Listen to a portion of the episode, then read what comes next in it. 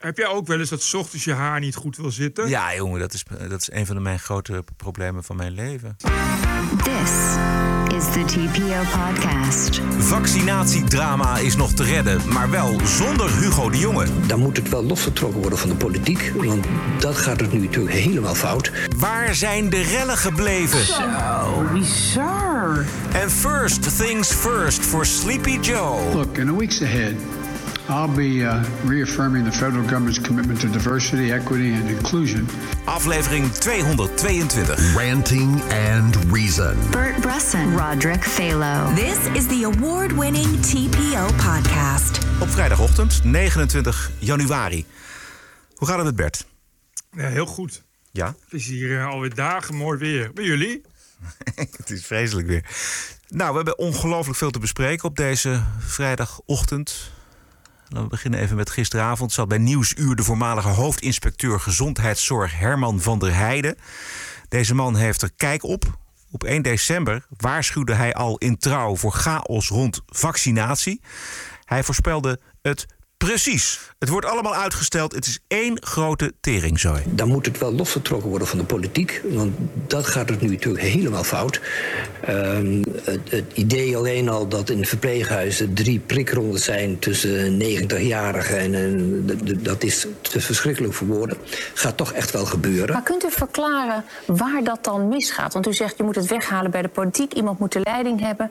Maar ik, ik neem aan dat Hugo de Jonge zijn best doet. Maar dit is, dit is het resultaat. Waar, hoe kan dat? Hij is, hij is politiek. Dat betekent dat hij politiek aanspreekbaar is. En betekent dat er allerlei groepen zijn die om hardst roepen dat ze eerst moeten of dat dat anders moet. Vanwege allerlei belangen waar we hier niet verder op in kunnen gaan. Maar er komen nogal wat belangen achter vandaan. Achter zo'n heel programma, dat kan ik Maar niet wat bedoelt u dan? Nou ja, denk alleen aan de financiële belangen.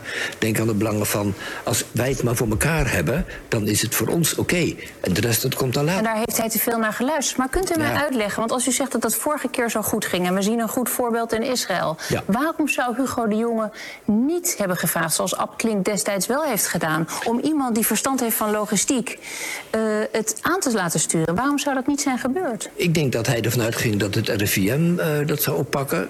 Dat is onvoldoende gebeurd. En misschien moet je ook zeggen, het RIVM heeft onvoldoende ervaring met dit soort eh, aanpak. Zou dat niet beter kunnen doen bij een iemand, iets, organisatie die boven de partijen staat, die geen hinder heeft van allerlei politieke afwegingen, die netjes de gezondheidsraadadviezen had kunnen volgen, tempo erop zetten en niet die misgordijnen opwerpen die nu de hele tijd gebeuren over de problemen met vaccins, met de leveringen. Het gaat te veel over zaken die er eigenlijk niet heel erg te doen als het gaat over tempo maken met de vaccinatie. Dit is eh, de Ja. kern waar het allemaal misgaat. Het is eh, Nederland in een notendop. Nou ja, nu, Nederland nu. Want het is dus Ja. eerder wel goed gegaan tijdens de Mexicaanse griep. Daarover zometeen nog meer. Stond vanmorgen in de Volkskrant een verhaal over de absurde bureaucratie. Het gaat over een eh, stel dat 65 jaar getrouwd is. Vrouw 88, man 90. Er is door de bureaucraten een lijn getrokken. Mensen van 90 is een andere categorie dan de mensen van 88. Nu moet de man van 90 eerst ergens heen om gevaccineerd te worden. Daar gaan dan een paar weken overheen en daarna mag de vrouw. Alles wat slecht kan gaan, gaat slecht. We hebben ook Hugo de Jonge, die, ja, die heeft, eh, dat is leraar. Dat is iemand die ook nul verstand heeft. Eh, eh, nul, nul expertise, nul opleiding. Nul gezag. Nul gezag. En dan, en dan het RIVM is precies hetzelfde. Bij het RIVM, de mensen die daar de baas zijn, dat zijn allemaal. Ik heb daar laatst met iemand die er verstand van heeft naar gekeken. Dat zijn allemaal mensen die wiens wetenschappelijke carrière gefnuikt werd. Omdat het mislukte. En die hebben zich elleboog voor elleboog naar de top gewerkt. En dat is wie precies hetzelfde. Ja, eh, Jaap van Dissel, eh, die mensen die in het OMT zitten. Dat zijn allemaal eh, wetenschappers die in het verleden nou niet zo heel best hebben gescoord. Herman van der Weijden heeft het al veel eerder gezegd. Herman van der Weijden is iemand die er wel verstand van heeft. Dat is typisch Nederland. Luisteren naar iemand die er verstand van heeft, ho maar. Dus wat gaan we doen? Iedereen verzamelen die het omgekeerde heeft aan verstand. En die gaat dan het omgekeerde doen van wat de experts waarschuwen. Je, je, het is toch niet te geloven dat Nederland zit opgeschreven met een schetsfiguur als Hugo de Jonge. in de grootste crisis sinds de Tweede Wereldoorlog. De fout die hij maakt, volgens mij, als ik luister naar eh, Herman van der Weijden. dan is het dat hij de regie wilde houden. Hij bleek dus een speelbal te worden daardoor van allerlei belangengroepen. die zeiden: ja, maar wij willen eerst. Dan trek je dus een militaire operatie, wat een militaire operatie had moeten zijn. trek je de politiek in. En dat is Ja. de grote fout van Hugo de Jonge geweest. En dat kan met zijn ego te maken hebben. Dat kan met. Hij heeft niet voor niks op een gegeven moment dat lijsttrekkerschap opgegeven van het CDA, omdat het hem boven zijn pet groeide. Juist. Trek het los van de politiek, want anders dan werkt het niet. En dat is, dat is precies wat we nu zien. Luister, het is er dus, wat je al zegt, een militaire operatie. Dus ze hadden dit door het leger moeten laten doen. Onder andere, dat, dat zou een suggestie kunnen zijn. In elk geval qua, qua distributie, qua organisatie, qua uitvoering. Ik bedoel, het is, dit, maar iedereen, dit is natuurlijk al, al niet, niet nieuw. Dit is natuurlijk al, al tig jaren zo. Al, eigenlijk al zolang als ik weet. Dat op het moment dat de overheid hele complexe grote organisaties moet organiseren.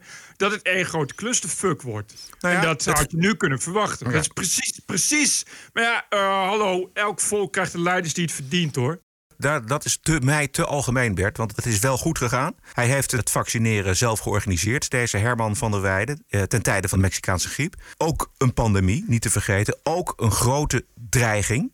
Nog één keer, nieuwsuur. Als we dan even de stap terugmaken naar de tijd dat u verantwoordelijk was. U was hoofdverantwoordelijk. U stuurde eigenlijk met dezelfde organisaties, hè? Ja. ook het RIVM en de GGD. Maar u had de leiding over dat programma. Ja. U heeft eh, eh, miljoenen vaccins gezet in, in drie maanden tijd. Wat was nou, Miljoenen vaccins in drie maanden tijd, hè? nou, laten we zeggen, het geheim? Waarom ging dat toen goed, wat we nu, nu niet goed doen? Nou, het grootste punt is dat ehm, wij zijn toen ingehuurd door het departement zelf. De minister, minister Klink, die had bedacht dat het zo moest.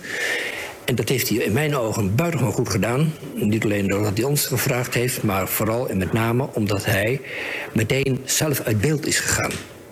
En dat is ook achteraf. Dus hij was verantwoordelijk minister, maar hij zette een stap opzij. Hij maakte u verantwoordelijk en u moest het met die partijen doen... maar u had wel de macht. U kon beslissen. Ja, exact. En dat is een meesterzet geweest, omdat het is allemaal in stilte heeft het zich voltrokken. De dreiging destijds was enorm. De Mexicaanse griep werd echt als een grote pandemie ervaren, wereldwijd overigens, niet alleen in Nederland, wereldwijd. En dus alle hens aan dek om te zorgen dat er een gedegen plan lag, draaiboek lag, zo je wil, om dat ook uit te voeren. Ook toen kampten we ermee dat er nog geen vaccins waren. Die moesten nog, die waren, Klink had die besteld, maar die waren er nog niet. Dus wij moesten een plan maken zonder dat we wisten wanneer de vaccins zouden komen. We zijn aan de gang gegaan en ik, wat er ook gebeurt, hoe die vaccins zullen aangeleverd worden, wij zijn er klaar voor. En dat waren we ook. Een niet-politieke organisatie verantwoordelijk maken voor het vaccineren. Nou, dat is eh, wat Hugo de Jonge niet gedaan heeft. Delegeren. Kan die niet. Ja, nee, dat wilde hij niet omdat zijn ego te groot is. Ja, en, en mensen die niet kunnen delegeren, die eh, groeit het boven het hoofd. Ja, dat zijn slechte leiders. Precies. Leiderschap is kunnen delegeren. Wat is een militaire operatie? Ja, dat is een, een top-down hiërarchie waarin, waaruit alles bestaat uit delegeren. Maar goed, ja, het CDA nogmaals, je krijgt de leiders die het verdient. Wat bedoel je daarmee? Ik- ja, nou ja, eh, wat eh, had je dan verwacht?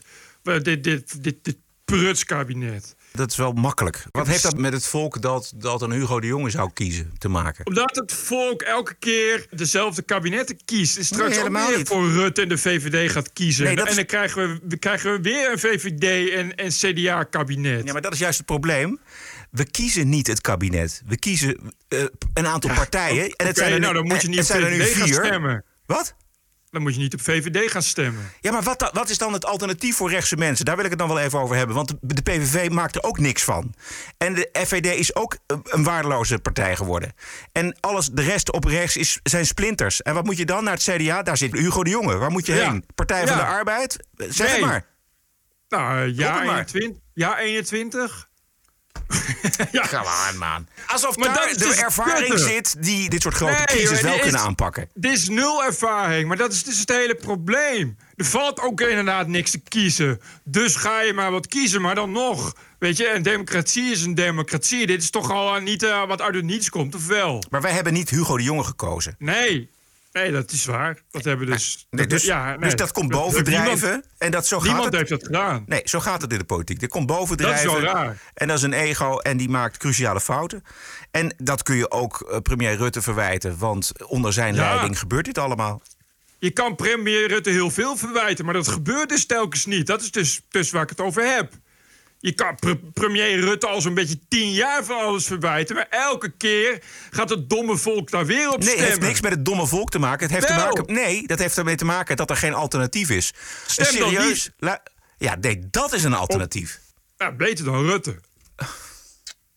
Ja, wat moet je dan? Dan maar, ik bedoel, je gaat toch niet zeggen... Maar wat, eh, en wat eh, komt daar dan uit als je niet stemt? Ja, dan word je een soort België.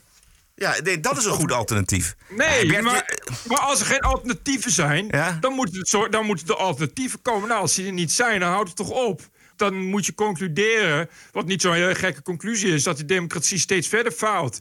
Wat al zo is in Italië en in België Ja. en, en in Spanje. Ik ja, nou, dat is dus, dus een probleem. Bert roept om een sterke leider.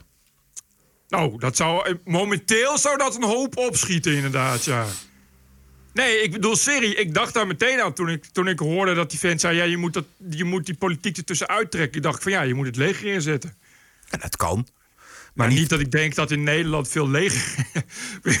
dat is, als je dat is de, de, het terug van Nederland is, zegt het leger zegt het leger... ja, we hebben geen personeel en geen, eh, geen materieel. Ik bedoel, het leger is er ook niet meer. Dus ik betwijfel of daar überhaupt... Maar, ja, nee, maar kijk, naar, kijk nou naar, naar Groot-Brittannië. Heb je sterke leider, gaat het goed. ah, sterke Ik- leider. Dat is ook, die man heeft toch ook, Boris Johnson heeft toch fout op fout gemaakt. Het gaat nu even goed Nou met, ja. met het vaccineren. Maar wel iemand die leiderschap dus kan nemen, kennelijk. Eh, Israël, nou, daar hoef ik. Israël is overigens de democratie net zo'n vuilende puinhoop. Maar wel leiderschap als het moet. Ja. Kennelijk. Nou ja, eh, jij hebt gekozen om naar het buitenland te gaan. Bert, hoe eh, staat het eh, met de organisatie van het vaccineren in Spanje? Ehm, ja, ja, redelijk. Want ze hebben, dat is de, ik moet zeggen dat dat was tijdens het begin van de pandemie ook. dat Nederland toch helemaal niets had qua beschermingsmiddelen. En hier al snel vrachtvliegtuigen vol beschermingsmiddelen landen. Uh, maar naar ik begrijp is het ook niet een onverdeeld succes in heel Spanje. De Canarische eilanden wel, maar de Canarische eilanden het is natuurlijk een, een gebied apart. En het is een autonome regio die, ook omdat het natuurlijk relatief weinig mensen zijn... dat, dat redelijk snel voor elkaar heeft. Maar kun jij een Maar- prik halen als je dat zou willen? Ik? Nee, dat is verder hetzelfde als in Nederland. Eerst bejaarden en eh zwakkeren. En, ik, En gebeurt dus- dat ook? Ja, dat wel. Dat, het, loopt wel het loopt wel door. Uh, maar ja, die hebben natuurlijk dezelfde leveringsproblemen.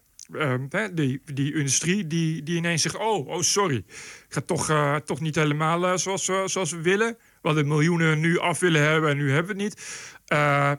Maar verder, ik, verder wat ik, ik, weet, ken alleen de Canarische eilanden en de rest van Spanje. Ja, als je het over bureaucratie hebt, moet je vooral in Spanje zijn. Dus het, het, het, het wordt daar niet beter. Wat je wel hier hebt... Uh, en dat je hebt hier al een hele grote infrastructuur van uh, gezondheidscentra en, en verzorgingscentra en dat soort dingen die, uh, die eigenlijk al, al, al zo lang bestaan als, als, dat, als dat Spanje bestaat. Dus op het moment dat je dat soort dingen moet gaan uitdelen, is het, is het voor de mensen al heel snel bereikbaar. Om, omdat die structuur er nou eenmaal is. Het is natuurlijk een beetje een oud communistisch model. Het lijkt verdacht veel op Cuba hier zo, wat dat betreft. Dus op het moment dat je, dat je vaccins moet gaan uitdelen... Uh, weet, iedereen, uh, weet iedereen zijn lokale gezondheidscentrum te vinden. En mm -hmm. kan dat ook makkelijker worden ingezet. En dat is in Nederland natuurlijk ook weer problematisch. Weet je, waar moet je heen? En wie moet dat dan weer gaan doen? En dat soort dingen. Mm. En dat heb je, hier, heb je hier een stuk minder, omdat het gecentraliseerder al is. Oké. Okay. En wanneer heb je uitzicht op wanneer je een, een prik gaat halen? Ga je die halen trouwens? Ja, maar uh, volgens mij, wat, volgens mij, wat ik zeg, net als in Nederland, het is uh, ja, maart, april of zo. Oh, Jezus. Uh, dan, ja, dat is in Nederland ook zo. Dus ja. dan, dan komt in elk geval de rest aan de beurt. En ik zit natuurlijk helemaal aan de onderkant van de, van de rest. Mhm. Mm -hmm. Ik ben de laatste die een prik krijgt, zou ik maar zeggen. En ja, dat, volgens mij zijn de verwachtingen niet eerder dan juni of juli of zoiets. We gaan even kijken waar de rellen gebleven zijn. TPO Podcast. Want die rellen die zijn inmiddels zo goed als opgedroogd, voorlopig dan. Discussie over de inzet van voetbalsupporters nog wel even de afgelopen dagen. Assistentie voor de politie. MVV-supporters liepen zingend in het zwart door de straten van Maastricht. Nou ja, dat had natuurlijk wel enige associatie met eh, knokploegen in het zwart uit een fout verleden. Ehm, maar er zaten ook wel aardige gasten tussen. Uh, dit is een FC Den Bosch supporter. Ja, wat gisteren gebeurd is, onacceptabel. Mag gewoon niet meer gebeuren. Als de politie het niet aan kan, ja, dan uh, proberen wij gewoon te helpen daar waar we kunnen. Het enige wat wij willen is gewoon rust. Ja, dus voor ons de ideale avond is dat er nul conflict is, dat er niks vernield wordt... en dat wij straks allemaal lekker thuis in bed liggen zonder enige vorm van geweld. Wat dacht jij gisteren toen je de beelden zag? Ja, verschrikkelijk. Wij zijn zelf ook ondernemer en we weten hoe moeilijk het is in deze coronatijd... En als je dan ziet dat die ondernemers, die het toch al zo moeilijk hebben... gewoon letterlijk en figuurlijk gewoon ook extra kapot worden gemaakt... Nou, dat is voor mij een reden dat ik zeg van... Ik laat mijn vrouw en mijn kinderen thuis zitten en ik ga hier staan voor hetgeen waar ik in geloof. Dit is een stukje van Omroep Brabant en daar zet dan een muziekje onder. Ja. maar goed. Ja. Of het geholpen heeft, weet ik niet. Maar ik denk wel dat er vanuit de bevolking zoveel verzet is tegen dat Ja. redeloze geweld. dat er helemaal geen draagvlak meer is voor die rellen. Nee, en, eh, ik- maar hier zie je ook weer het falen van de rechtsstaat. Er moeten dus groepen hooligans en mensen moeten dus de handen ineen slaan om te voorkomen dat er rellen zijn die zeggen van we moeten onze stad beschermen. Maar in principe in eerste instantie zou het al zo moeten zijn eh, dat de politie en, en, en eh, de autoriteiten dat doen. Mhm. Zeggen we gaan de stad beschermen. En dat lukt dus niet. Nee. Dat is toch niet oké? Nee, dat is niet oké. Maar als er rellen van deze omvang zijn, kijk maar naar de gele hesjes in Frankrijk of naar de nationalistische Catalaanse eh, protesten in Ja. Barcelona. Dan gaat het, ja, dan, dat is zo'n overmacht. Daar kan eh, in eerste instantie de mobiele eenheid niet zo heel erg veel tegen uitrichten. En dan na een aantal dagen zie je dat de politie de macht over de straat terugneemt. Oké, maar zo. Ik, kijk, maar ik heb het idee dat. Kijk, bij, bij, bij die Catalanen daar heb je het ook over echt volksmassa's.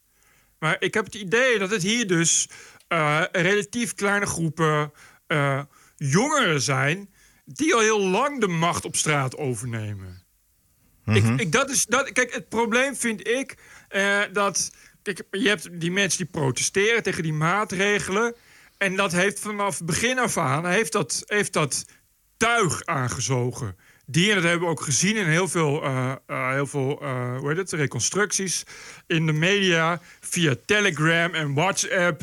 Tegen elkaar zeggen: jongens, we gaan lekker rellen. We gaan echt rellen organiseren. We gaan echt.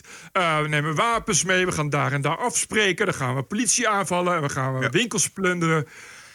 Ik, en, en dat kan allemaal onge, on, ongegeneerd, ongestraft. Terwijl dat volgens mij. En, dat is dus het probleem waar ik op wil wijzen. Dat zijn dus jongeren die al heel lang voor overlast zorgen. Waar die winkeliers al heel last, lang last van hebben. Waar mensen al heel lang last van hebben. Die nog steeds zonder probleem dat kunnen organiseren. Bijna openlijk op straat. En dat doen. En dus het is toch raar dat je een hele winkel kan plunderen. Zonder dat daar op tijd politie bij is. René van der Gijp. Die heeft een eh, duur horloge, want dat is een erfenis van, van zijn moeder, geloof ik, die overleed. En dat is te zien op beeld. En op een dag rijdt hij naar huis en wordt hij gewoon door twee mensen wordt hij overvallen die zijn auto in, in gort willen slaan. En toevallig dat hij dan gepantserde ramen heeft zonder dat hij dat weet. Waar is de overheid? Die is er niet. De overheid kan natuurlijk niet vo- voortdurend met eh, René van der Grijp mee. Maar waar het Nee, volgens mij om overheid gaat... zou iets kunnen doen. Nou, wa- wat er volgens mij eh, duidelijk moet zijn... is dat je als je dit soort overvallen pleegt... dat je dan eh, de kans Ja. is dat je gepakt wordt groot is... en dat je dan een flinke straf Ja. krijgt. Ja, dat is zomaar voor, het- voor het eerst. En, maar ik zag nu ook alweer, eh, heb je het ook gezien, heel veel eh, media, toch heel veel verzachtende omstandigheden. Ja, daar wil ik het zo meteen heel graag even met je over hebben. Maar eerst nog eventjes eh, Emiel Roemer, want hij is de burgemeester van Alkmaar. En eh, hij was ook heel erg blij met de support van de supporters. Natuurlijk is het de taak van de politie voor orde en veiligheid. Maar ik denk dat het probleem is, eh, eh, wat, wat daar speelt, is iets voor de hele samenleving. En ik vind het een heel goed signaal dat mensen uit de samenleving, dus ook de supporters van AZ, dat die zeggen: joh, kom op voor de vrijheid van meningsuiting. Dat is een groot goed in het land. Maar blijf met je met je, met je tengels van allemaal spullen af. Er liepen ook twee wijkagenten mee met uh, de AZ-supporters. Maar mag de politie wel een burgerwacht tolereren? Er was geen sprake van een burgerwacht. Dat zijn mensen die hebben een statement afgegeven van... joh, je mag opkomen voor je vrijheid van meningsuiting... maar blijf met je vingers van allemaal spullen af. Ja, ik wou dat heel Nederland dat statement afgaf aan iedereen... en dat ouders dat ook aan hun kinderen geven uh, die daarbij betrokken zijn... en dat ze dat in andere steden ook hadden gehoord. Ik ben er hartstikke trots op hoe uh, de gemeenschap in Alkmaar hier is omgegaan met de avondklok. Ja. We hebben natuurlijk Abu Talib gezien in Rotterdam, die ook Ja. uh, de mensen dat. Kijk, je moet, je kunt niet alles met uh, de harde hand van de overheid, als je die hebt, regelen. Je Nee. moet ook ouders, die reljeugd en, en de bevolking, ondernemers aanspreken en zeggen van dit keuren we af, dit, dit accepteren we niet. Met alleen de mobiele eenheid red je het ook niet volgens mij. Nee, nee, nee, dat ben ik met je eens. Maar dat is wat ik zeg. Dat probleem hebben we al 30 jaar. Dus daar had, uh, al heel lang geleden had iemand al eens kunnen bedenken... dat als je een probleem laat doorsudderen... dat het een groter probleem wordt. Dus dan moet je inderdaad iets aan doen. En we hebben nu nog steeds dat dan wordt gezegd... oei, oei, de overheid achter de voordeur. Nou, dat moeten we niet willen. Maar ja, dit zijn minderjarige kinderen. Dus misschien is het een idee om eens een keer dan met die ouders te gaan praten... en te zeggen, hé, hey, hoe kan het dat jouw kind van 14 om 1 uur s'nachts op straat loopt... om mee te doen met rellen? Ben je niet thuis of zo? Heb je je kind niet in de hand of zo? Misschien wordt het daar een keer tijd voor. Misschien wordt het een keer tijd om, om, om daar als overheid ook iets mee te doen. Want het moet inderdaad van huis uit beginnen. Het moet zo zijn dat je als, uh, als kind... dat je dan leert dat je niet zomaar buiten gaat rondhangen. Ja. En dat je niet gaat rellen. Dat als je gaat demonstreren, dat je dan niet daarna ineens stenen gaat gooien als de politie daar iets van zegt. Ja, Abu Talib ja. gaf het goede voorbeeld. Voelt het goed om wakker te worden met een tas volgestolen spullen naast je? Wat zegt je geweten eigenlijk? En uh, ouders, ja, u bent er ook nog. Heeft u gisteren uw zoon gemist? Heeft u zich afgevraagd waar hij was? Heeft u die ook gebeld van uh, kom thuis, want het is negen uur geweest? Of heeft u uh, toch de spulletjes uiteindelijk ook gewoon gezien en dacht van oh ja, ach, het is normaal dat het zo gaat? Dat laatste is een heel belangrijk punt. Ja. Het is een cruciaal punt wat ook al heel lang speelt in bijvoorbeeld de mokromafia. De, de, de, de groei van die mokromafia is dat uh, uh, 15 jaar geleden, 20 jaar geleden... de jongetjes in de Diamantbeurt en de jongetjes in Nieuw-West... natuurlijk onbeperkt al op crimi crimineel waren. En die komen dus inderdaad thuis met bankbiljetten, met spullen. En, wat, en al die ouders die zeggen van, ah, oké... Okay. Ja. Ja, we keuren het niet goed, maar ja, het is wel, uh, wel goed eigenlijk, hè, want we kunnen het wel gebruiken. Het geld gaat naar Marokko en uh, noem ja. het allemaal maar op. Je, en dus hij spreekt die ouders aan. En, en we hebben natuurlijk voor een groot gedeelte, ik zeg niet allemaal, een groot gedeelte ook over de Marokkaanse gemeenschap. Dat hebben we ook gezien in, de, in een hoop plaatsen, zeker de tweede en derde avond van de rellen. Hè, dat het toch weer Marokkaanse jongeren waren waar we het over hebben. Uh, ja, die ouders weten daar heus wel van. En die ouders die kijken weg omdat ze uh, ook zien dat die kinderen met uh, ja, veel geld thuiskomen, met mooie spullen thuiskomen. En daar moet je dan als ouder moet je daar natuurlijk meteen tegen optreden. Ja. Zeggen, de mooie spullen zijn het niet waard. Als je mooie spullen wil, moet je maar gaan werken. Net als uh, ja. je papa en mama hebben gedaan. Ja. En wat verder Tuurlijk. ongelooflijk belangrijk is, eh, Bert, is dat we kijken naar ja, wat nou de diepere oorzaken zijn van de onrust in de samenleving. En daar zijn heel veel sociologische verklaringen voor, die heel belangrijk zijn en waar weer kranten mee vol worden geschreven. Ja. We hebben in de Volkskrant hadden we Herman van de Werfhorst, hoogleraar sociologie aan de Universiteit van Amsterdam. En hij oh. zegt.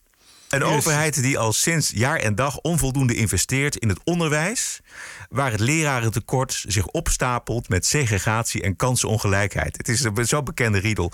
Een overheid die weigert om voldoende in de vrije wetenschap te investeren ter behoeve van de goede samenleving. Hij, hij, hij, preekt ook nog voor eigen parochio, voor zijn eigen portemonnee. Dus dit, dit zijn dan weer de grote sociologische verklaringen. Ik word er zo ja. moe van. En hij had ook ik nog... heb als al ja? hoogleraar sociologie bij de UvA weet je gewoon al genoeg. Dat is het ja. aller, aller, allerergste. En de promovendus politicologie, de heer. Pieter Lagerwaard in het Parool. Even toch nog even een klein stukje voorlezen. Ja, het Parool. Hij begrijpt wel waarom. Dat heeft namelijk te maken met uh, te, een gebrek aan empathie. Voor de benarde situatie van jongeren. Ja. Jongeren zitten knel op de woningmarkt. De zorg wordt duurder. Ze moeten veel lenen om te kunnen studeren. Qua werk hebben ze niet, het niet veel beter. Een baan, een vast salaris of zelfs een stage zijn een vergezicht. Dus gaan ze rellen. Eh, Ja, precies, jongen. Alsof de studenten aan het rellen waren. Ik, wa- ik, weet niet eh, of hij überhaupt, dat zal wel niet, in zijn ivoren toren zullen ze wel geen televisie hebben, want dan komt de realiteit wel erg dichtbij.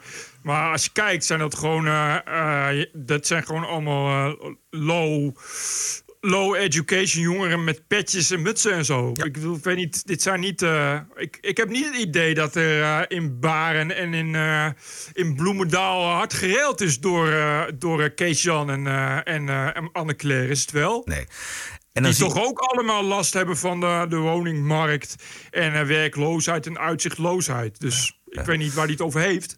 Ik, oh, die hoogleraar sociologie, daar word ik zo moe van. En die media ook. Je weet, elke keer weer komen de NOS en de Volkskrant en het Parool. Maar goed, Parool doet het erom. Komen dan met, met een hoogleraar sociologie. Elke keer weer. Elke keer weer. Je kan gewoon, als je bij de NOS zit en je bent dichtgetikt links, en dat zijn er nogal veel bij de NOS, weet je, ik hoef alleen maar een hoogleraar sociologie in de UvA. En dat zijn er heel veel, dus de keuze is enorm. Er is altijd iemand die de telefoon opneemt. En je weet wat er gaat komen en je bent klaar. Nou ja, en het, werkt andersom ook natuurlijk. vermoeiend. Want eh, dit soort hoogleraren en promovendi, die eh, weten ook dat ze plek krijgen. Dus, bedoel, dat zijn mensen die hoef je niet eens te bellen. Die sturen gewoon hun stukken Precies. in richting het Parool en de Volkskrant. En die krijgen gewoon eh, die, die plek op de opiniepagina. Ja, maar het is echt, ga toch weg met je geouwe Ik vraag me ook af, Bert, of dat nog serieus wordt genomen. Want het is, het is al, je kunt je klok erop gelijk zetten. Het gebeurt altijd. Altijd dat soort vage, vervelende sociologische beschouwingen... die kan nog wal raken en in grote algemeenheden spreken... en niets oplossen, helemaal niets. Sociologie is een misdaad inmiddels. En een ziekte. Ik moet echt, die, hele, hele vakgroep sociologie moesten ze verbieden. Anyway, eh, ik las ook al. Nu krijg je namelijk dit. Dus nu heb je weer bijvoorbeeld het OM dat hard optreedt. Mag ook niet. Ik las nu alweer dat het helemaal heel kwetsend is. Dat er nu dus minderjarige jongetjes worden opgepakt. Die dan eh, moeten gaan opdraaien voor de schade. Wat niet zo heel gek is, hè, als je schade maakt. Je daarvoor moet opdraaien. En eh, ja, het is eigenlijk heel erg voor die gezinnen. Want die eh, krijgen nu een hele grote schuld. En moeten we dat wel willen met z'n allen? Wie zei dat? dat? las ik, ja, dat las ik ook in de Volkskrant of zo. Ook weer, eh, ook weer mensen. En natuurlijk, nu krijg je natuurlijk weer een heel leger aan, aan Sidney Smeetjes. En dat soort advocaten die er zeggen: ho, ho, ho, ho, ho, ho, ho. Moeten we mensen wel hard willen aanpakken? Het is mooi dat eh, burgemeester Abu Talib van Rotterdam... de ouders en de reljongeren aanspreekt op hun verantwoordelijkheid... en dat dat onmiddellijk dan weer die verantwoordelijkheid weg wordt genomen... door dit soort Ja, precies. pleidooien. Je mag geen verantwoordelijkheid Nee, maar- nemen. Ik heb ook al 100 miljard redenen gehoord waarom het allemaal niet verantwoordelijkheid is van de railschoppers. Even nog naar de, de, de journalistiek. Want eh, de regionale omroep van de provincie Noord-Holland... die gaat, eh, voor zover er nog rellen zijn... eh, de rellen niet meer verslaan. Luister even naar de hoofdredacteur. Hij mocht bij BNR uitleggen waarom. Is het onze taak om eh, gastjes die willen knokken, om die een podium te geven? Is het onze taak om te laten zien live op radio en televisie online dat winkeliers eh, mee kunnen kijken hoe een eigen winkel in elkaar wordt ges- gesloopt? Omdat er een paar gasten zijn die totaal eh, ja, helemaal niet bezig zijn met het coronabeleid of maatregelen of het democratisch proces, maar gewoon willen rellen. Als wij, als wij ons serieus willen nemen als zender en als omroep, vind ik dat wij ook daar heel zorgvuldig mee om moeten gaan. Want ik weet ook dat op een moment dat je aandacht geeft aan dat soort negatieve geva- gevallen, die helemaal niks met protesteren te maken hebben, dat het een aanzuigende werking kan hebben. En ik wil nooit en ten nimmer een onderdeel uitmaken van een, eh, van een geweldspiraal waar wij aan bijdragen. En ik vind dat wij daar ook heel zorgvuldig mee om moeten zijn. En dat we onszelf ook af en toe eens de vraag moeten stellen: zijn we dat nog? En ik ben tot de conclusie gekomen dat we dat niet altijd zijn. Als er gereld wordt vanavond in Amsterdam, dan is NH Media daar niet live bij. Nee, zeker niet. We doen wel verslag. We houden in de gaten wie wat doet. Eh, maar we gaan niet eh, dat eh, live uit, eh, wa- Waardoor je een extra eh, een, eh, element toevoegt. En waardoor het alleen maar erger wordt. Dit is eh, Ip Haarsma. Eh, Ik ken Ip eh, goed. Maar dit is goed bedoelde non-journalistiek. Dit is voormalig RTV Noord-Holland. Het heet dan NH Nieuws, Ja. geloof ik. Eh, dit is- wordt gesubsidieerd door de overheid als regiozender. Waar niet per se iets mis voor is, wat je mis mee is, want je wil een regiozender. Het punt is namelijk dat deze regiozender is ook de officiële rampenzender. Ja. Dat is, is in het eh, regiobeleid, in, in de veiligheidsregio zo afgesproken... dat je dus media aanwijst die, die, die eh, eh, eh, dus de informatie moeten verspreiden... op het moment dat er een ramp is. Nu wil, ironisch genoeg heb je dus nu een officiële rampenzender... die niet langer live verslag wil doen van rampen. ik, ik, ik, I can even, you, I mean, what the hell? Ik, Ja. Nee, maar- maar- dus, wat, dus, maar wat je nu krijgt is, is zieker dan, dan dat het op het eerste gezicht lijkt. Want het enige wat je nu zegt is van ja, maar als er rellen zijn, we doen er dan wel verslag van. Maar binnen context en weet ik veel, bla bla, Ja, maar niet live. Nee, nee, maar niet li- Nee, Wat je dan krijgt is als er een terroristische aanslag is, waar je live verslag van kan doen. Dan zeg je ja, nou, daar ga ik geen live verslag van doen, want dat zuigt allemaal andere terroristen aan. En het gaat nog verder, want hij wil ook het goed bekeken opsporingsprogramma Bureau Noord-Holland. Wil die mee stoppen? Oh ja? Ja. En dat is een van de best bekeken programma's. Ja, de, want Opsporing Verzocht trekt ook al 100 jaar anderhalf miljoen kijkers. Dus eh, iedereen kijkt ernaar, want iedereen... Ja, misdaad is natuurlijk iets wat scoort. Iedereen wil zien welke misdaad er in, in, in, in zijn omgeving speelt. Gaat hij mee stoppen? Terwijl, het is een fucking officiële rampenzender. En waarom? Je, omdat hij dat dus niet vindt bijdragen aan de coherentie van de maatschappij of zoiets.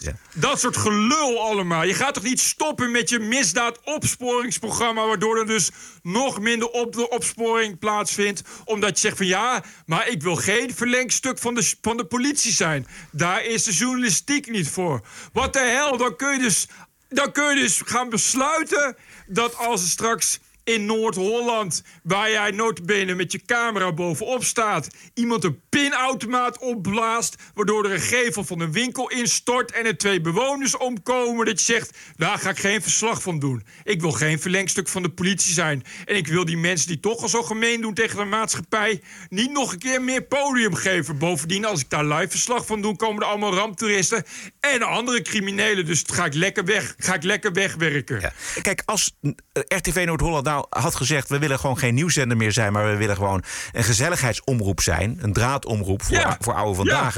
Ja. dan is er dus niks aan de hand. Dat is prima. Maar eh, pretendeer dan niet dat je een nieuwszender bent... en dat En je een rampenzender bent. Dit! Noem jezelf dan Radio 2 Noord-Holland. Weet je, en ga lekker de hele dag gezellig arbeidsvitamine uitzenden. Er zijn vast eh, bekende Nederlanders die bij RTV Noord-Holland eh, DJ willen zijn. Maakt allemaal niet uit. Bovendien, driekwart van, van zo'n regiozender is toch al, is toch al truttige bejaardenzooi. Dus dat gaat in één moeite door. Maar noem jezelf dan niet NH Nieuws. En zeg niet dat je, dat je nieuwszender bent. En hou op met de officiële rampenzender te zijn. Want dat moet je dan aan anderen overlaten... die dat ongetwijfeld stukken beter kunnen. Maar ga niet de journalistiek in.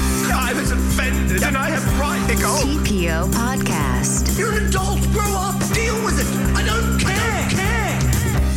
In de Wokweek kijken we naar mensen, bedrijven, instanties die zich een slag in de ronde deugen of capituleren voor de terreur van de identiteitsideologie. Er gaan geruchten, Bert, dat er een nieuwe Harry Potter-serie komt. En dat zorgde op Radio 1 voor een bijzonder gesprek met Harry Potter-kenner Samia Hafsawi. De presentatrice is Natasha Gibbs. Kijk even of je het kunt volgen. Het is een beetje een ingewikkeld verhaal en ik probeer het heel kort samen te vatten. Is goed. Ehm, een aantal jaar geleden heeft J.K. Rowling uitspraken gedaan eh, die heel erg eh, pijn deden en lastig waren voor de transgender community. Mhm. Nee. Welke uitspraak is de vraag? En daardoor zitten heel veel Potter-fans in een 50-50, omdat heel veel eh, fans zeggen: luister, je hebt deze community zoveel pijn gedaan. Je hebt best wel dingen gezegd die ook voor hun, ja, om, je komt daar niet zomaar overheen. Welke? En nu zeggen ze, we willen eigenlijk niet dat ze meer geld verdient, omdat wij als consument jou niet meer willen steunen. Dus elke keer als er nu iets uitkomt, zoals de nieuwe game die is aangekondigd op deze serie, zeggen eigenlijk heel veel mensen, ik voel me niet meer comfortabel bij om jou financieel te steunen, omdat jij uitspraken hebt, geda- hebt gedaan die niet overeenkomen met wat ik belangrijk vind. En wat zijn die uitspraken dan? Maar dan is er een tweedeling dus. Dus dan heb je aan de ene kant heb je... eh, we vinden het wel leuk dat er nieuwe verhalen komen... maar we willen niet dat jij eraan verdient. Is dat het eigenlijk? Of überhaupt geen serie? Nou, het is heel lastig, want als jij... Kijk, Harry Potter bestaat al zo lang. Het is mensen hun jeugd, het is mensen hun heden, verleden, toekomst. En als je je ziel en zaligheid als fan aan zo'n franchise hebt gegeven... en in één keer kom je erachter dat de maker van die franchise dingen zegt... waarvan je denkt, sorry, maar dit kan toch en dit mag toch niet. Ik voel me hier zo naar bij. Het is best wel moeilijk om dat uit te schakelen. want je, je, stopt, je stopt niet zomaar met fan zijn van iets. Nee. Dat zit in alles. Los van het feit dat jij er niet heel eh, positief over bent, hè? dat heb je net uitgelegd. Hoe zit dat onder de rest van de Harry Potter-fans? Denken zij er ook echt zo over? De hoek van het internet waar ik op zit, zegt eigenlijk iedereen: sorry, maar we zitten nog steeds in het hoekje. We voelen ons niet comfortabel erbij om iets te kijken, waardoor zij nog meer royalties krijgen. Als je wil begrijpen hoe dat allemaal zit met wat J.K. Rowling heeft gezegd over de trans community, dan kan ik het YouTube-kanaal ContraPoints aanraden. Het is namelijk best wel gewikkeld om dat te begrijpen, omdat er gewoon kennis over de transgender community is niet heel mainstream. Het is ook in het Engels helaas. Ehm, maar ja, duik daar gewoon even in. Ja, want we krijgen daar ook vragen over binnen in de app. Dus eh, dat is wel een tip voor mensen die daar meer over willen weten. Van hoe zat dat dan met al die uitspraken van J.K. Rowling? Dan moeten ze naar een YouTube-kanaal, zeg je? Contra, ContraPoints heeft een hele goede video over. Insider heeft er een artikel over geschreven. Oké. Dus namelijk, ik kan dit namelijk niet samenvatten in zo'n korte tijd. Dat Snap doet ik. het ook. Goed trouwens dat je dit erbij haalt. Het is altijd goed om meer kennis te verbreden. Nee, de presentatrice die moet vertellen wat er aan de hand is en wat die uitspraken van J.K. Rowling zijn. De presentatrice had gewoon vragen kunnen stellen om te beginnen. En nu krijg je dus, eh, ja, nee, eh, J.K. Rowling heeft heel veel verkeerd gedaan. En dan wil je weten wat dan. Want ja, eh, heeft ze kinderen vermoord? Of heeft ze inderdaad gezegd alle transgenders tegen de muur moeten of wat dan? Nou, nou, nee, die heeft verkeerd. Oh, als dan iemand dat zegt, zal het wel waar zijn. Maar de presentator weet het ook dus niet. Nee, die heeft kennelijk eh, geen idee. Dus dan, die neemt het gewoon dan voor kennisgeving aan. En kennelijk is het zo, maar ze kunnen het niet uitleggen. Je kan dan alleen terecht op linkse, op linkse Engelstalige YouTube-sites. Ja, wat zelf dat doen. te denken geeft. Ja. Even in het kort over het standpunt van J.K. Rowling dan maar. Zij heeft zich in 2019 uitgesproken tegen de term mensen die menstrueren als vervanging voor vrouwen. Want onder vrouwen kunnen dan ook transgenders vallen. En zij schreef: Ik ben gek op transgenders en ik ken er ook een aantal. Maar als we vrouwen categoriseren als mensen die menstrueren, dan vergooien we de positie van eh, vrouwen en de geschiedenis die vrouwen hebben gehad. Dus dan, dan eh, erasing, dan eh, wissen we dat uit.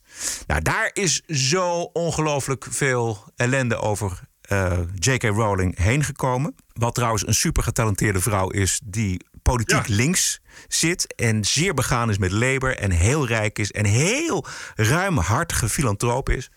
Maar dat doet er allemaal niet toe, want ze heeft bezwaar gemaakt tegen de term mensen die menstrueren. Als je nou echt woke wil horen, dan moet je naar dit soort dingen luisteren. Het is echt even verschrikkelijk. Het is ook helemaal eh, ja, een soort politiek correct script wat ze voorleest. Want, en dan weet je van, ja, dit is, het is ook een vrouw met een hoofddoekje overigens. Even dit te Ja, zijde. maar dat maakt niet uit. Nou ja. Wel? Als je dat. Ik, je weet dat er dan. En wel, wat er dan allemaal gaat uitkomen. Dit is dus een intersectionele feministe. die, die in, diep in de SCB-hoek zit. Eh, en dat zegt ze ook van ja. In, aan mijn hoek van het internet. Dat kunnen net zo goed drie mensen zijn. Ja. Ik- de- de- dus terwijl die presentatrice zegt van ja, is dat, leeft, dat dan, eh, leeft het dan breed? Nou, mijn hoek van het internet wel, ja. Als je in mijn hoek van het internet gaat kijken, dan ben ik ook al snel klaar. Weet je, als je ergens een, eh, een riooldeksel wil optillen, moet je in mijn hoek van het internet kijken. Maar om nou te gaan zeggen dat dat nou een breed levende eh, eh, stroming is die alles vertegenwoordigt. Nee, het zou leuk zijn als zo'n presentatrice dat dan ook nog even bedenkt. Ja. Geerten stuurde een aardige op. Geert de Waling. Ja, ook vaste luisteraars. Amerikaanse organisatie die opkomt voor de rechten van dieren doet een oproep om bij het uitschelden van andere mensen geen dieren te gebruiken. Dus je moet bijvoorbeeld niet iemand een rat noemen. Maar de ad- advies is dan om te zeggen: je bent een verklikker. En geen chicken, maar eh coward. Lafaard. Ja, want het, gebruik. dier of zo? Correct. Het gebruik van dieren bij het uitschelden van mensen haalt dieren naar beneden en doet voorkomen dat dieren sluw, vies en harteloos zijn. Het is niet waar. Ja. Dus als je. Wacht. Dus nee, het is niet waar. Dus als je iemand hebt die bijvoorbeeld heel vies is en de pest verspreidt. En, en de hele tijd verraadt. eh, en dood en verderf zijt en die noem je rat. Ja. Dan doet dat voorkomen alsof ratten. Alsof ratten onhygiënisch zijn en de pest verspreiden. En, en rots, rotzooi veroorzaken. Ja. Bedoel je dat? Ja, dat. Nou, ik vind het heel goed dat ze hier bovenop zit. Ik, nee, dat is echt. Man, man, man, wat goed. Dat je iemand die laf is ook een kip noemt. Ik heb dat wel eens gedaan. Dat ik ook tegen iemand zei... Ja, maar de hele kippenfarm hier, die werd stil en draaide zich om... en zei ook van hallo. En wij staan, wij staan ernaast, hoor, dat jij dit zegt.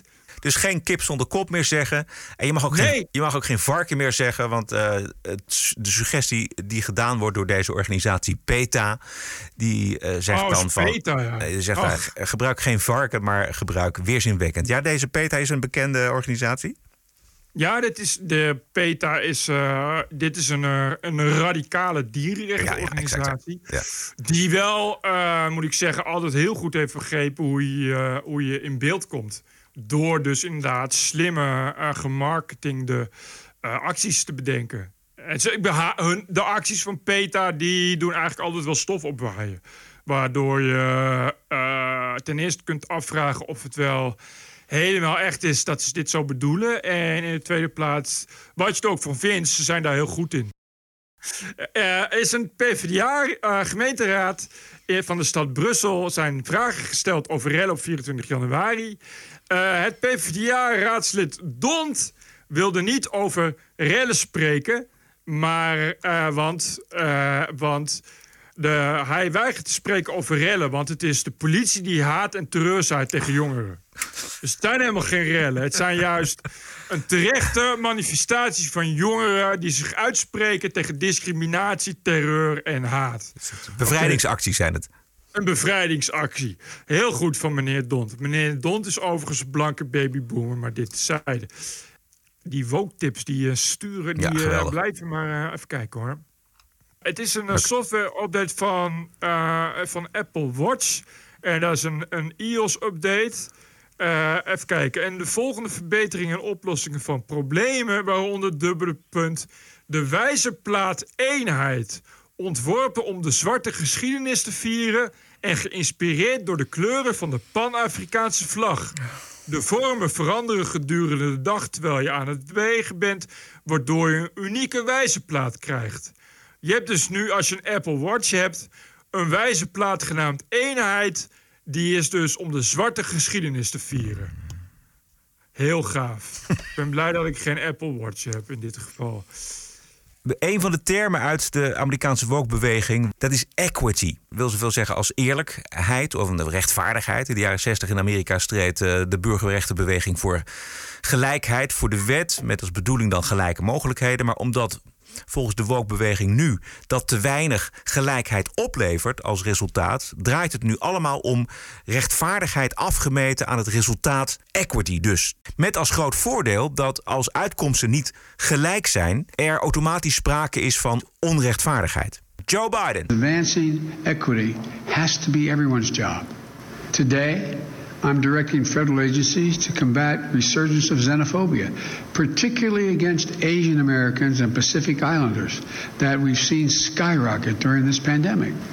I've also asked the Department of Health and Human Services to put out best practices for combating xenophobia in our national response to COVID.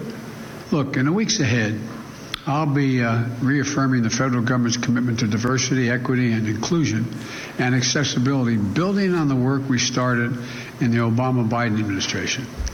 Xenofobie. Ja, dat is het Oh, allemaal. het dat is zo, dat is, dit is het grootste probleem, probleem van Amerika. Dit is de Nee. brug die hij gaat slaan. Dit is de verbinding die hij gaat maken.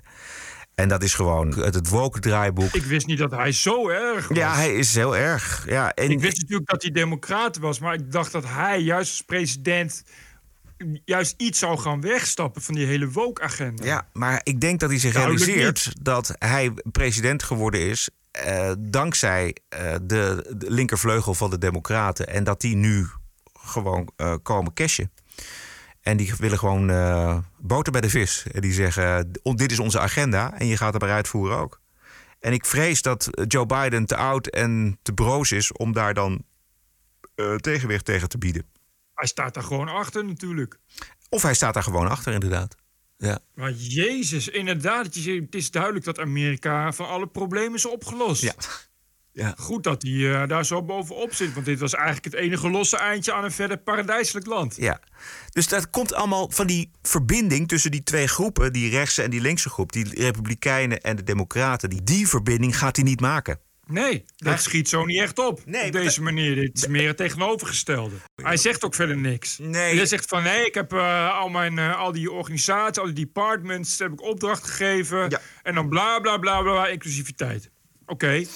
Weet je, in de praktijk is dat dus niks. Lege, zinloze symboolpolitiek. Symboolpolitiek, propaganda en uh, virtual signaling. Gewoon kijken, kijk eens hoe goed ik bezig ben. Dat geldt voor. Dat geldt voor uh, Wat een Voor iedereen. Ja, dit is zo terug. Dit is, Wat een treurnis. Ja. In Den Haag gaan ze het ook doen. Las ik op Omroep West. Omroep West heeft, denk ik, uh, op aanraden van uh, NH Nieuws... besloten om uh, de kritische journalistiek vaarwel te zeggen. En daar hebben ze een uitgebreid, bijna jubelend propaganda-artikel... voor de GroenLinks-wethouder tegen discriminatie online gezet. Want die komt met een, allemaal een heel nieuw set ideeën. Nou, dat is allemaal uh, wat je net hoorde bij Joe Biden... wil de GroenLinks-wethouder in Den Haag ook. En die wil keurmerken voor inclusieve bedrijven. Huh? Ik herhaal dit. Keurmerken voor inclusieve bedrijven. Als je volgens de blanke babyboomer... die de wethouder van GroenLinks in Den Haag is... voldoende inclusief bent als bedrijf... krijg je een oké-sticker. Jezus. Mooi, hè? Vind je dat niet mooi? Maar mag dat? Zo mooi. Dat is uh, de vraag. Maar uh, de wethouders doen altijd graag dingen die niet mogen... en die dan door de Raad van State moeten worden teruggefloten. Maar goed. Oh. Uh, en verder, ja, hij wil natuurlijk het subsidiebeleid wil hij veel inclusiever maken. Gelukkig zijn wij niet afhankelijk van subsidie. Dit is de TPO-podcast. Een eigenzinnige kijk op het nieuws en de nieuwsmedia. Elke dinsdag en elke vrijdag. Twee keer per week. Het hele jaar door. Zonder reclame en zonder een cent subsidie. 100% onafhankelijk. The award-winning TPO podcast. Wat is het jou waard? Kies een euro per aflevering, 104 euro per jaar... of kies zelf een bedrag. De TPO-podcast. Wat is het je waard? Doe mee en doneer op tpo.nl slash podcast. Ja, we hebben alleen nog een bonusquote, Bert. En die heeft te maken met beeldvorming. Ja, de journalistiek zou daar gewoon niet mee bezig moeten zijn. Want gewoon feiten melden zonder zorgen uh, of aansturen op beeldvorming. Maar wat doet CNN? De bestorming van Capitol Hill door een paar honderd fanatieke Trump-fans. Dat is een terroristische daad. En dat moet gelinkt worden en blijven aan alle fans van Make America Great Again. Van alle mega-fans. Ja. En dat zijn er uh, zo'n 74 miljoen in Amerika. Mooie supercut ja. van Tom Elliott weer. Uh, de kracht van propaganda is de herhaling. Luister. The Capitol ransacked by MAGA terrorists. The assault perpetrated by the MAGA terrorists. The terrorists. The MAGA terrorists. MAGA terrorists. Deadly attack by MAGA terrorists, the MAGA terrorist mob. But after the terrorist attack on the Capitol, that deadly terrorist attack, the deadly riot, the terrorist attack, the deadly terrorist attack, that's, and that's not even including the terrorist attack. New clues that the January 6th Capitol attack may just be the beginning of more right-wing, extremist, MAGA terrorist attacks in America. Ja, dit is eh, Jake Tapper. Dit is nog maar één anker van CNN. Dit moet in de geschiedenis overeind blijven dat eigenlijk alle fans, Trump-fans, terroristen zijn. Tussen neus en lippen door blijven herhalen. Ja. Herhalen, herhalen, herhalen. Net zolang tot mensen op een gegeven moment het onderscheid niet meer kunnen maken tussen terrorist en Make America Great Again terrorist. Exact. En uiteindelijk bij Make America Great of bij MAGA uh, aan terreur denken. Ja. En daar is de journalistiek niet voor. Maar daar denken ze anders over bij CNN. Bij CNN uh, kunnen ze denk ik gewoon kippen koffie bij uh, RTV Noord-Holland. De TPO-podcast is te vinden op iTunes en op Spotify. Spotify. En natuurlijk ook op tpo.nl. Zeer veel dank voor de ondersteuning van aflevering 222. Post kan naar info.tpo.nl en waarderen kan op tpo.nl slash podcast. We zijn terug dinsdag 2 februari. Stay cool en tot dinsdag. En tot dinsdag. TPO Podcast. Bert Bruson, Roderick Balo, Ranting and Reason. So bizarre. Podcasting is the TPO podcast in the Netherlands. Bert and Roderick. What a show. I'm telling you.